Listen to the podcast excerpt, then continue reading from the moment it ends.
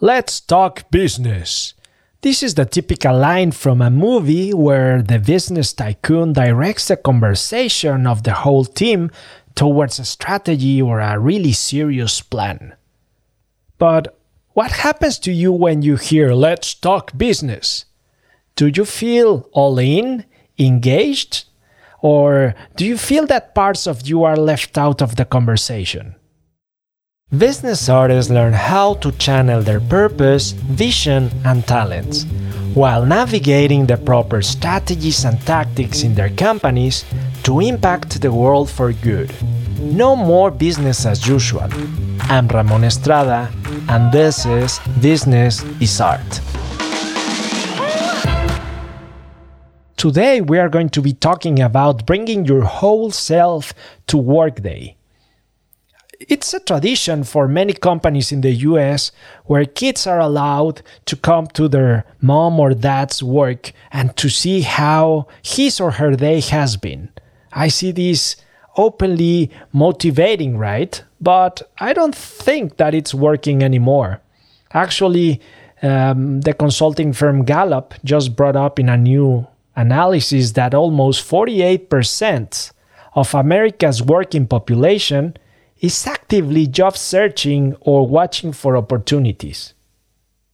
Yes, almost one out of two people want to leave their jobs.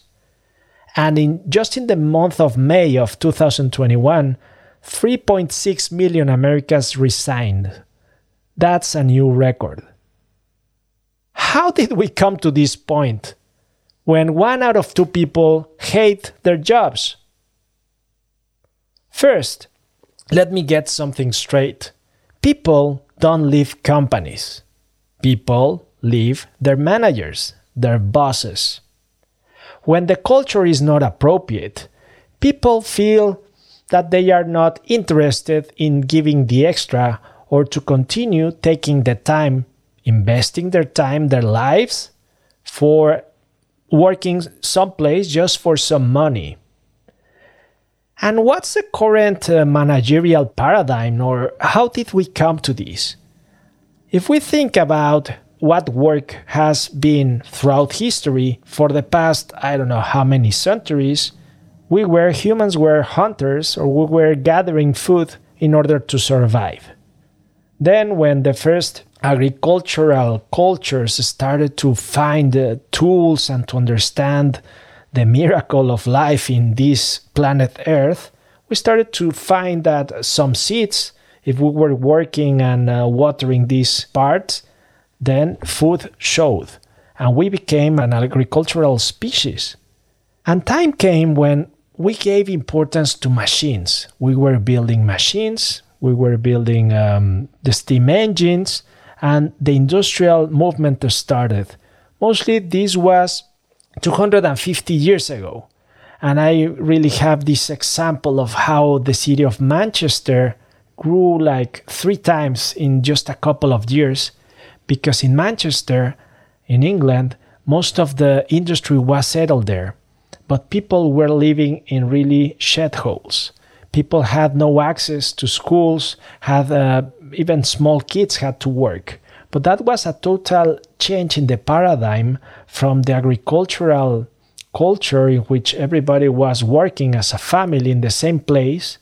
Then, usually, men needed to be inside a factory working long hours, and even some of the small kids were doing that. But the important part here were the machines, the tools, and people were just resources. And actually, most of the managerial paradigm that is taught in many business schools is that managing people as resources. But the new paradigm that we are facing right now is the one of information workers. People that really place their value by how much they know. So if we think about it, we have been moving from a paradigm in the industrial era where our body was the most important part our arms, our legs, our energy just by doing physical work.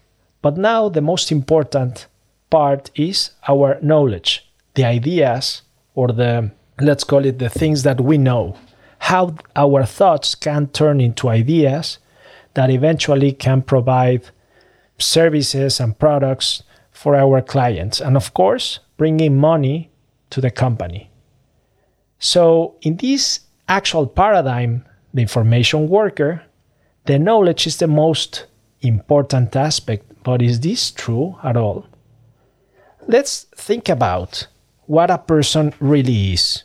One of my favorite books is Stephen Covey's The Eighth Habit. And for some reason, this book hasn't been like a top bestseller as The Seven Habits of Highly Effective People. But I really love this book because it brings the concept of the whole person paradigm. He's thinking and really noticing that every person is not just a piece of brain with some thoughts. We are more than that. And actually, we need to take care of ourselves in this aspect. He's thinking that the whole person paradigm thinks that we are we have a body and this body allows us to live, right? When the body is no longer working, we die. So the body is really important and it's part of uh, let's call it the well being right now, thinking about the physical health. But also, Covey mentions that we also have a heart. But let's call it a heart is more on the sense of the emotional part of the person, in which we we really feel emotions, right? Emotions with um, with Daniel Goleman, he brought up the concept of emotional intelligence. So we feel things, and if we love what we do, then eventually, of course, we will be more motivated. And actually, part of the love that we can feel has to do with the relationships that we can have with our teammates, with our employees, with the other um, stakeholders in our companies. Then there's the mind as the third element. And the mind has to do with our capacity to learn our capacity to grow and to develop ideas, to add up several aspects, several elements that we are learning in bringing a new aspect, a new result from this combination of linking different ideas. And this is the part that the knowledge uh, worker really values, or at least in this um, in this information era, in this paradigm that we are facing right now, this is what's most important what we think, our capacity to learn and to think. But there's also a fourth, which actually links the other three the body, the heart, and the mind. And Covey calls it the spirit. I would say it has mostly to do with what other um, teachers can call the soul or the purpose but it's uh, the relevance to really think that eventually we will leave this this this uh, this earth this planet we will die and it's about noticing which kind of legacy we are providing to the planet for our kids for society so having these four aspects together we find that it's important to live to live well so in a way it's to survive. But then the rest, the other three, are no longer about survival, which I think this is key for management. The thinking that the resources of a company are limited and that we need to maximize the profits because eventually the resources could go. And actually, competition, thinking in business about competition, has also to do with survival. So the other three, it's about loving, it's about really being okay with the rest of the world, having healthy relationships, even cooperating with others. It's about learning, about developing our mind. And the fourth is really having a meaning and contributing for a larger good. So when we go back to this Gallup analysis and we see that one out of two people in America, and let's say that this trend is not only seen in America but globally, actually 55% of the people are not engaged. I mean, these people could not care less about their company. But if we take a closer look, 74% of the employees actually are actively disengaged. What does it mean? It means that they are not only not doing their part in their companies, but actually they are doing sabotage. They are probably doing something against their company because they hate how they have been treated, or they are sad about some of the repercussions. Because, from my point of view, as a, a place where I like to talk to business owners, to people that are really moving into this movement of business artists, where it's not only about the money, they feel used, most of the employees. And this costs, these actively disengaged employees, it costs to their companies 18, 18, 1 8 percent of their annual salary because they are not productive. They are losing their engagement. And that's a lot. That's a lot of money.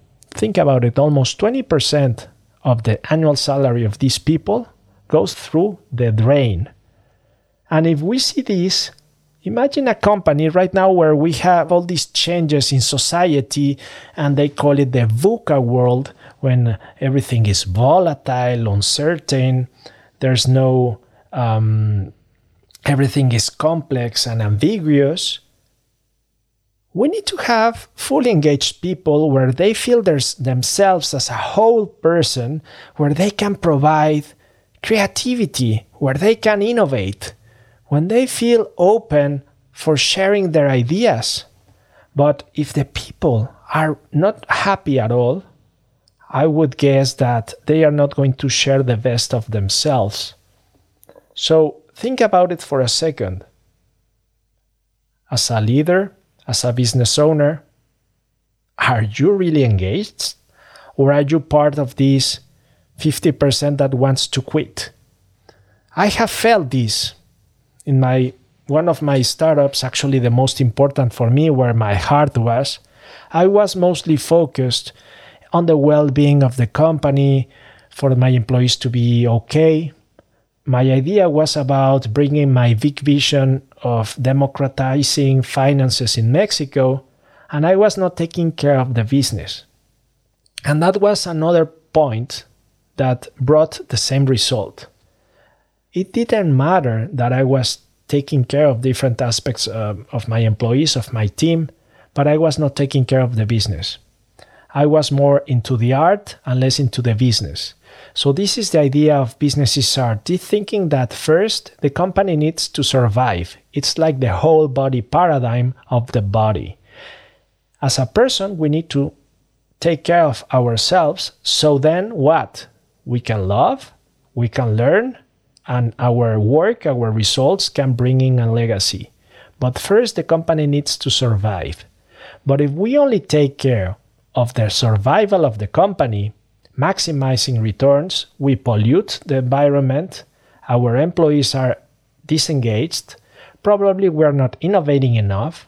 And actually, this is a trend after a startup. Um, it has been seen in Silicon Valley where the startups no longer innovate after the IPO or they reduce significantly their, um, their budget.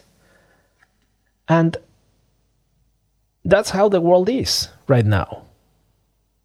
So, my big question for you is Are you willing to bring your whole self to work day? Think of yourself as this small kid or your son, your um, daughter, and you are bringing him or her to work. Think of yourself like you are that small kid and that you are going to be showing what you're doing. Are you giving an example of someone that is fulfilling, that is really bringing a lot of energy and creativity to work or not? If you are not, then you really need to think what's happening there. But probably quitting is not the only solution. There are many ways in which you can bring yourself to work. And first is realizing that not only your mind will help you to work, you really need to develop your relationships. Part of that might be with your teammates or even with your boss, you need to think of what you are doing because time is precious And no matter how you think about it, maybe from the Buddhist perspective, that we have different uh, lives. But let's think that we only live once. So, what do you want to bring into the world? I would really wish for business owners, for business leaders to think about valuing all the wholeness of themselves first, showing up with presence, with openness, being aware of the repercussions of only thinking that their employees' minds are the most important in the company. Because then we are just valuing part of them, and probably that's only ego. Thanks for listening to Business is Art. And if you like what you've heard, subscribe to the show so you'll be notified when a new episode drops. You can also check for more free resources at businessis.art or check your show notes for a link. Godspeed.